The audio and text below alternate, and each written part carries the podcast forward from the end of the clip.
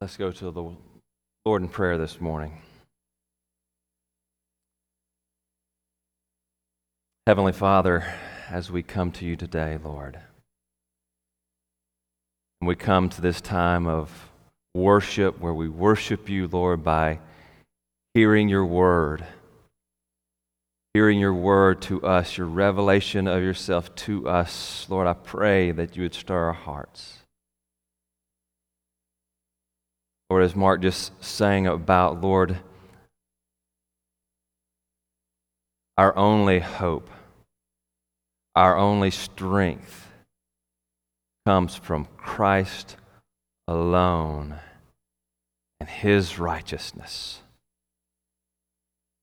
Oh, Father, I pray today that you would implant that on our hearts so that we would see that and know that and know the value of your gift to us in Christ alone. This I pray in Christ's name. Amen. If you have your Bibles with you this morning, turn with me to Philippians chapter 3 as we continue our study there. Philippians chapter 3. Looking this morning at verses 8 and 9. 8 and 9. Now, last week I said we were going to make two sermons out of this paragraph, but uh, we're actually going to do three as I studied it this week. So, uh, but we're going to look at uh, 8 and 9 this morning as we continue to discovering in our journey of discovering joy, discovering joy, as Paul is writing this letter to the church at Philippi and then to us, teaching us about real everlasting joy. And today we see uh, that we find joy in the righteousness of Christ alone as we look at rejoicing in the righteousness of Christ alone. Uh, if you will, stand with me in reverence to the reading of God's holy word. I will be reading the whole paragraph again so that we get the full context. Philippians chapter 3, starting in verse 1. Finally, my brothers, rejoice in the Lord. To write the same thing to you is no trouble to me and is safe for you. Look out for the dogs. Look out for the evildoers. Look out for those who mutilate the flesh. For we are the circumcision who worship by the Spirit of God and glory in Christ Jesus and put no confidence in the flesh Though I myself have reason for confidence in the flesh, also, if anyone else thinks he has reason for confidence in the flesh, I have more. Circumcised on the eighth day of the people of Israel, of the tribe of Benjamin, a Hebrew of Hebrews. As to the law, a Pharisee. As to zeal, a persecutor of the church. As to righteousness under the law, blameless. But whatever gain I had, I counted as loss for the sake of Christ. Indeed, I count everything as loss because of the surpassing worth of knowing Christ Jesus my Lord. For his sake, I have suffered the loss of all things and count them as rubbish, in order that I may gain Christ and be found in him, not having a righteousness of my own that comes from the law, but that which comes through faith in Christ, the righteousness from God that depends on faith, that I may know him and the power of his resurrection, and may share his sufferings, becoming like him in his death, that by any means possible I may attain the resurrection from the dead. Amen. May the Lord add blessings to the reading of his holy, inspired, and inerrant word. And may He write its eternal truth on all our hearts. And you may be seated. If you were here last week, you remember as we began looking at Philippians chapter 3, Paul, he enters the portion of the letter where he is addressing the, the spiritual attack that is taking place in Philippi. The Philippians are, are getting a, a, little influence from some false teachers. These false teachers have been going around for quite some time. You remember, we looked at uh, the book of Acts last week, and, and even after Paul's very first missionary journey, these Judaizers, these, these men, these false teachers who are going around and, and preaching another gospel, saying that yes, you can have Christ, it's good to have Christ, but you also need this other thing. You need to be obedient to the law, you need to have circumcision, and you need to keep the ceremonies and all of the Jewish traditions. You need Christ plus this other thing. And we said last week that Christ plus anything else is not the gospel. It is not the gospel. It's Christ and Christ alone. Salvation is in Christ and Christ alone. So Paul says that we are the real circumcision, the real people of God who trust in Christ, put our confidence in Christ and what Christ has done. And so we remember that the, these Judaizers, these false teachers, they were going and they were perverting the gospel. They were perverting the gospel, adding to the gospel. And what, what they were adding to the gospel was self righteousness. This idea that we can gain a right standing, that's what righteousness is. Righteousness is a right standing before God. Righteousness means that we are able to keep God's word perfectly. That's what's demanded, as we'll see later on. But this idea that we can have this, gain this right understanding before God through our works. That's what they were adding to. You, you have Christ. Christ is good. Faith in Christ is great. But you also need this self righteousness. You need to earn your own way. Whether that be to earn your way in or earn your way to keep what you have. They wanted to add to it add this idea of self righteousness. And really, the idea of self righteousness, it, it, it's so easy to add on to the gospel because we all have this natural tendency to, to want to be self righteous. We all have this, this tendency. I mean, that's, that is the definition of sin. We want to do it ourselves. We don't want God. We say, No, God, we don't need your help. We can do it ourselves. And so when you tell someone that, oh, yes, you, you, need Christ, but also you need to do something, people actually respond positively to that message because they like the idea of wanting to do it themselves. It comes natural. We want to do it ourselves. But the truth of the matter is, what God tells us is, is, is impossible for us to do it ourselves. Self righteousness never saves because any kind of self righteousness that we might accomplish by our own works is like filthy, dirty, nasty rags in the sight of God.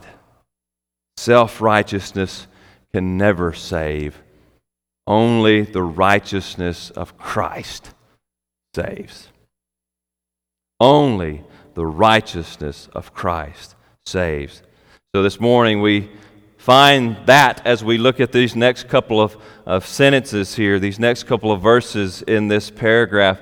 We find rejoice in the righteousness of Christ alone, imputed to us by grace alone, through faith alone, for it is the only way to salvation.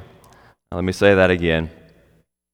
Rejoice in the righteousness, the right standing of Christ alone, imputed to us by grace alone, through faith alone, for it is the only way to salvation. Now, if you don't know what imputed means, we'll get to that in a moment. So uh, just know that. So, as we then begin to look at this and break this down, in this passage. The first thing that we need to note as we think about the, the rejoicing in the righteousness of Christ alone, we need to understand that we desperately need an alien righteousness. We desperately need an alien righteousness. Brother Richard, what in the world do you mean by an alien righteousness? Well, we all know what an alien is. An alien is something foreign to us, some, something that is out there uh, not a part of us, right? Got that idea? We need an alien righteousness, a, a, righteousness that comes from without us. That comes from without. It's strange to us.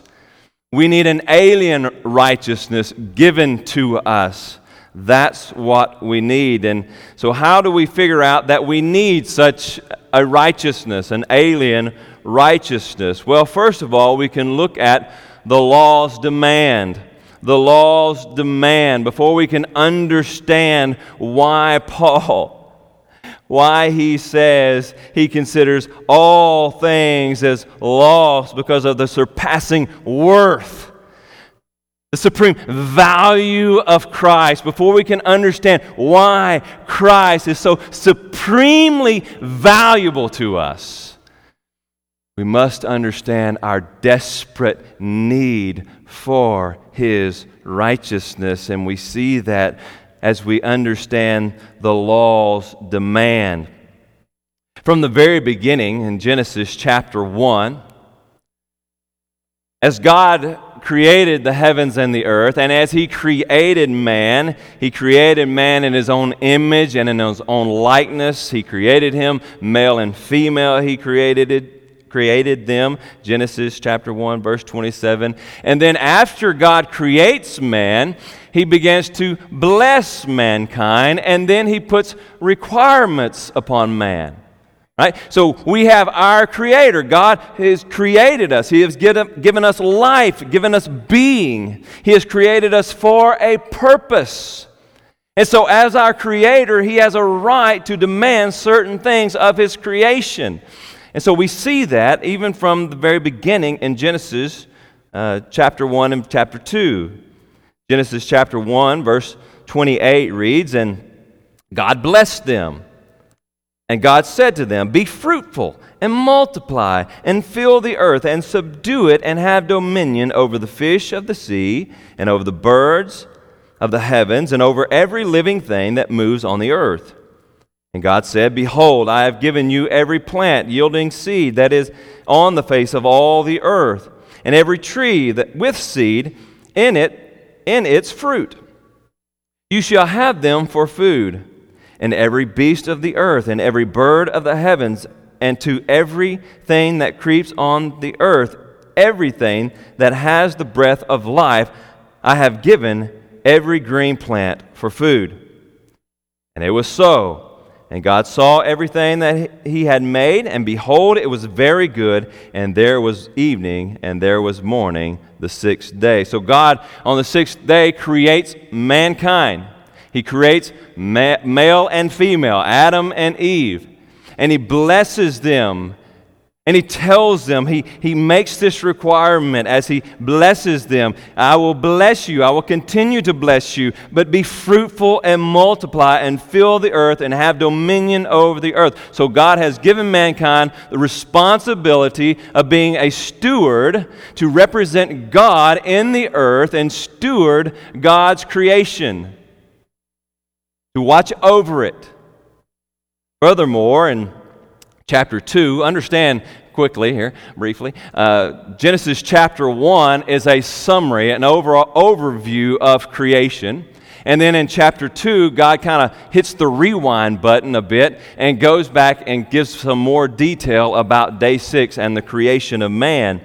And after he creates Adam on, the, on, the, on that sixth day, Look over at Genesis chapter uh, 2, verse 15 and 17. The Lord God took the man and put him in the Garden of Eden to work it and keep it.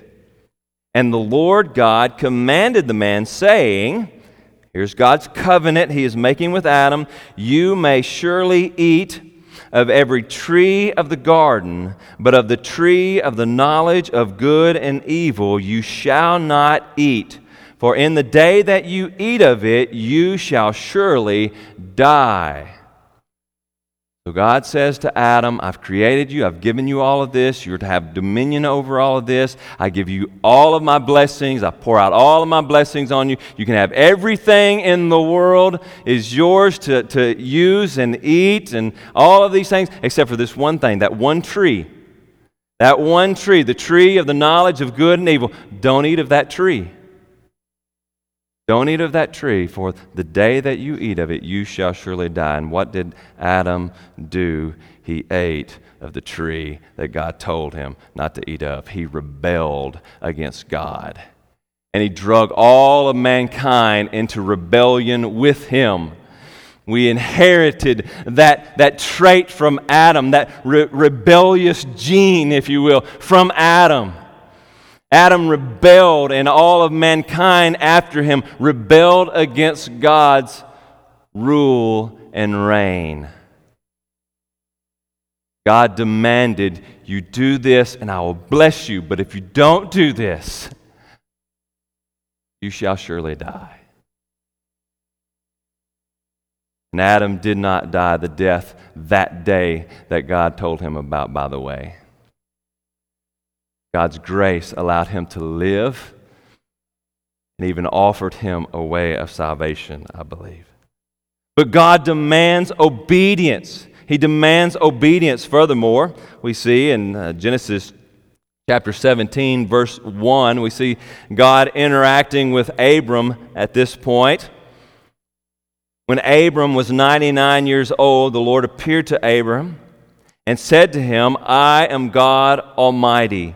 Walk before me and be blameless. Be blameless, that I may make my covenant, covenant between me and you. God demands that, that Abram, who would become Abraham, walk before God blamelessly, perfectly. Did Abraham walk blamelessly, perfectly? No. No, because as if you look back to, to verse or chapter 16, you see him disobeying God, not following God's way as he takes Hagar in and has a child with Hagar instead of his wife Sarah. Furthermore, we see uh, several times throughout the book of Genesis there as it deals with Abraham that he is deceptive, he, he lies so he didn't walk blamelessly before the Lord, yet God loved him and made a covenant with him and received him. Why? God demands perfect obedience. Leviticus chapter 19 verses 1 and 2 as the israelites came out of egypt god renews his covenant with them. And he says in verse 1 and the lord spoke to moses saying speak to all the congregation of the people of israel and say to them you shall be holy for the lord your god is holy Jesus takes this verse in chapter in Matthew chapter 5 verse 48 as he is preaching the sermon on the mount and he interprets this be ye perfect as the Lord your God is perfect. You see, God, as our Creator, He has a right to rule and reign over us. And He has given us, given us a law by which we are to live. And he says, if you want to have a right standing before me, if you want to be righteous, then you must keep every bit of the law and keep it perfectly. If you fail to keep the law perfectly, you are cursed. That is the law's demand. Be perfect as the Lord your God is perfect and receive the full blessings of God. Rebel against the rule and reign of God and receive the curse death, eternal death. The law demands much as we understand then laws, the law's demands, we also must understand our inability, our inability. Paul says in Romans chapter 3, verse 19 and 19 through 20, we looked at this last week, but we're going to look at it again t- this week. Romans 3, 19 through 20, 20 reads, Now we know that whatever the law says, it speaks to those who are under the law, so that, that's the purpose for this reason, so that every mouth may be stopped and the whole world may be held accountable to God.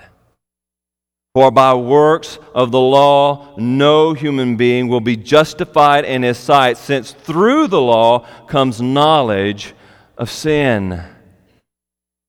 Paul's already been working out in Romans uh, our inability to, to keep God's word, God's law. And he comes to this that the law is not given to us. God did not reveal it to us. He didn't write it down for us so that we could, could accomplish it because we can't. We are by our very natures rebels against God's rule and reign. But God gives His law so that as we see His law, we can understand our rebellion, our sinfulness against God, and that on the day of judgment, God could pull out our lives and lay them out and take his law and says how did you do you failed to hold the whole world accountable for their rebellion against their Creator.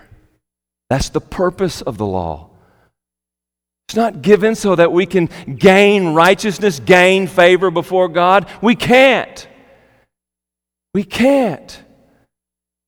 Because everything that we do is marred by sin.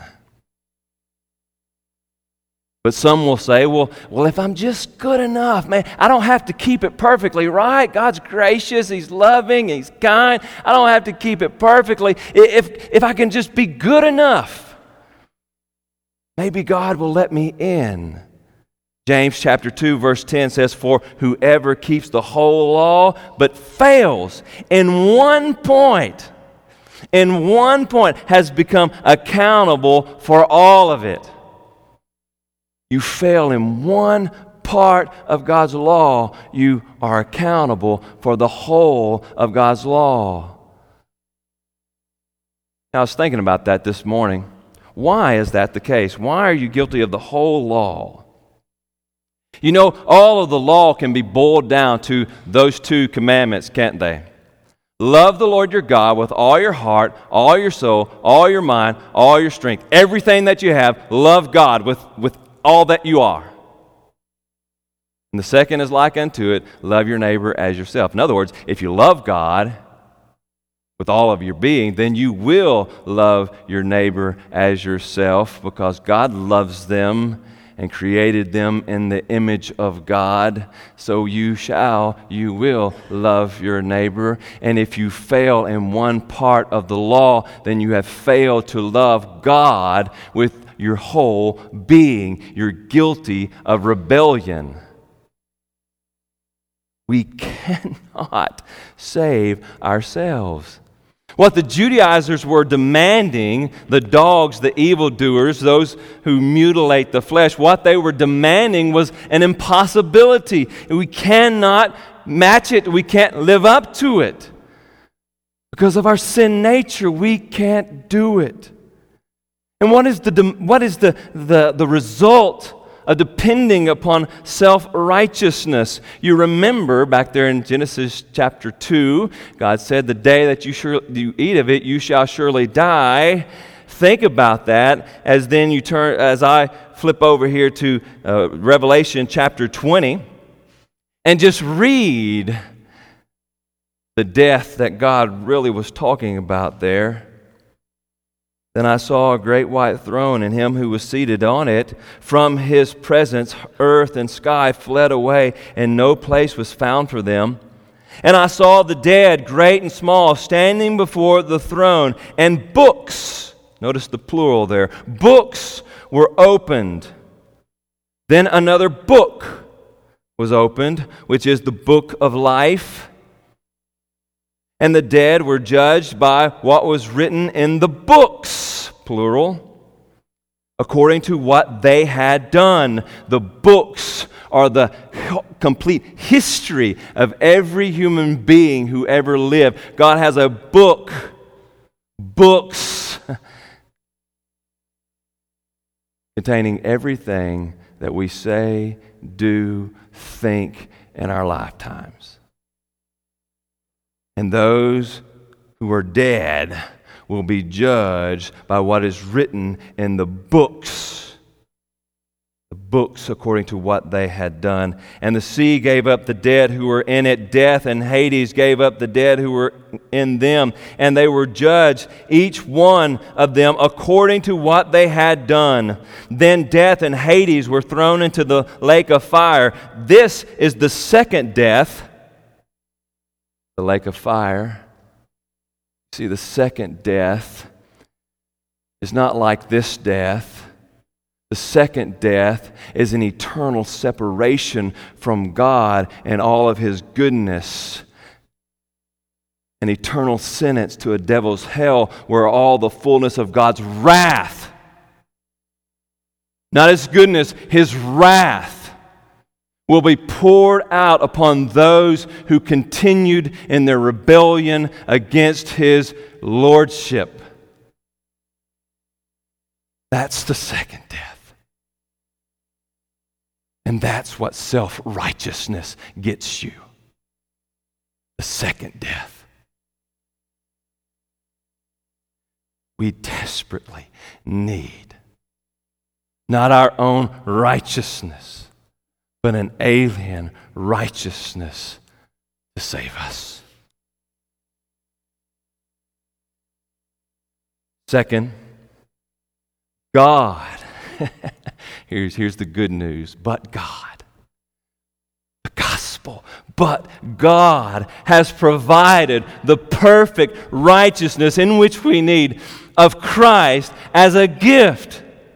So we can't earn it. We are unable to, to gain righteousness before God, but God graciously gives us the perfect righteousness of Jesus Christ. Understand Christ's perfect righteousness. Paul already in Philippians, Philippians chapter 2, has already talked about Christ's perfect righteousness, Christ's perfect right standing before God. Chapter 2, verses 5 through 8. Have this mind among yourselves, which is yours in Christ Jesus, who, though he was in the form of God, he did not count equality with God a thing to be grasped but he emptied himself. He made himself nothing, taking on the form of a servant and being born in the likeness of man, being born like us. He became obedient to the point of death. He became obedient to God's law, the Father's law. He became obedient to the Father's will even to the point of death, even death on a cross. Christ, God in human flesh, God the Son, the second part of the Trinity, the second person of the Trinity, came and took on human flesh. He became one of us. And he lived like one of us. He was tempted just like one of us, and he did it completely, totally, without sin. He was obedient to the point of death, even death on a cross. He never, ever, ever rebelled against the lordship of God the Father. He had perfect righteousness. He is perfectly right before God the Father. No sin whatsoever. Hebrews chapter 4, verse 15. For we do not have a high priest who is unable to sympathize with our weakness, weaknesses, but one who who in every respect has been tempted as we are, yet without sin. Christ had perfect righteousness, has perfect righteousness. And God has freely given us that righteousness. Number B, there under two, God's free gift. God's free gift. God's free gift to us is imputed righteousness. That is the righteousness of Christ added to our account. God gives us, counts it to us, counts Christ's righteousness to us. Look at what Paul says here in this verse. He, he has this, this kind of accounting language going on here. Just starting up in, in verse 7 but every but whatever gain I had, I counted, I accounted. Right? So, my accountants, those n- number minded folks, think of your spreadsheet. Have your spreadsheet there. You have your accounts. On this count is the, the gain account. On this side is the loss account. And so you have those there. Paul says, whatever, whatever gain I thought I might have had in all of my righteous deeds before God and all of my good works, I take that from the gain column and I throw it over here on the loss column. I count it as loss because of the surpassing worth, the value of knowing Christ Jesus my Lord. For his sake, I have suffered the loss of all things and count them as rubbish, as dung, as scraps to the dogs, in order that I may gain Christ. I take all of my self righteousness. I realize that it is nothing Nothing compared to the glorious value of Jesus Christ, and I throw it as loss, and I bring Christ into the gain column. That's all I need there. I just need Christ. Because Christ is supreme in value. He's supreme in value. Romans chapter 3, verse 21 through 24 tells it like this But now the righteousness of God has been manifested apart from the law. Right? He just told us that for by works of the law, no man, no human being is justified in the sight of God. But now the righteousness of God has been manifested apart from the law, although the law and the prophets bear witness to it. The righteousness of God through faith in Jesus Christ for all who believe. For there is no distinction, for all have sinned and fallen short of the glory of God, and all are justified, saved by His grace as a gift through the redemption that is in Christ. God's free gift to us is the imputed righteousness of Jesus Christ, the, the taking of Jesus' righteousness, his perfect obedience to God, and taking that from Jesus' account and putting it over here in our account. And Paul says, I count everything else as loss so that I may gain the righteousness of Christ. See what he says. And be found in him. I count it all as rubbish in order that I may gain Christ and be found in him, in Christ, not having a righteousness of my own that comes from the law, but that, what is that? That righteousness, which comes through faith in Christ, the righteousness from God. From God. It's a gift from God. It's not gained by us. It's not earned by us, but it is gifted from God. That righteousness from God that depends on faith. One of the best illustrations of imputed righteousness is in Zechariah chapter 3, verses 1 through 5. Here we have this illustration, and, and here you have this view of, of a judgment day. And, and, this Joshua, who is the high priest, he is standing there as a representative of God's people. And you have Satan there condemning, and you have Jesus, the angel of the Lord, standing there. And look what happens. Then he showed me that is, God showed him in a vision, in a dream, Joshua, the high priest, standing before the angel of the Lord. Jesus, I believe, and Satan standing at his right hand to accuse him. Saying, Look, God, look at all he's done. He's rebelled against you. He's filthy. He's nasty, covered in sin. And the Lord said to Satan, The Lord rebuke you. Yahweh rebuke you, O Satan.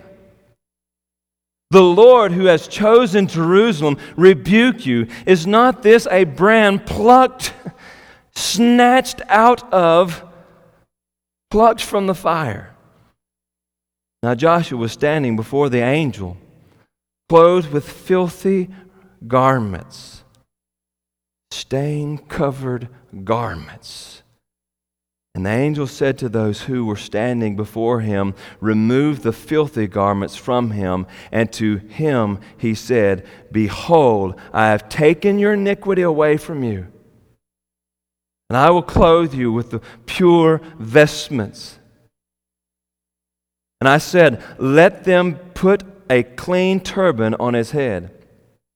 So they put a clean turban on his head and clothed him with garments, and the angel of the Lord Jesus was standing by. He took away his garments. As God takes away our garments, our sinful, stained garments. And he took them and he put them on the cross as Jesus was hanging there. He draped our sin. He imputed our sin to Christ's account, clothed Jesus with our sin so that Jesus received upon himself the, the death that we deserve, the abandonment of God the Father that we deserve. There on Calvary's cross. And he takes Christ's righteousness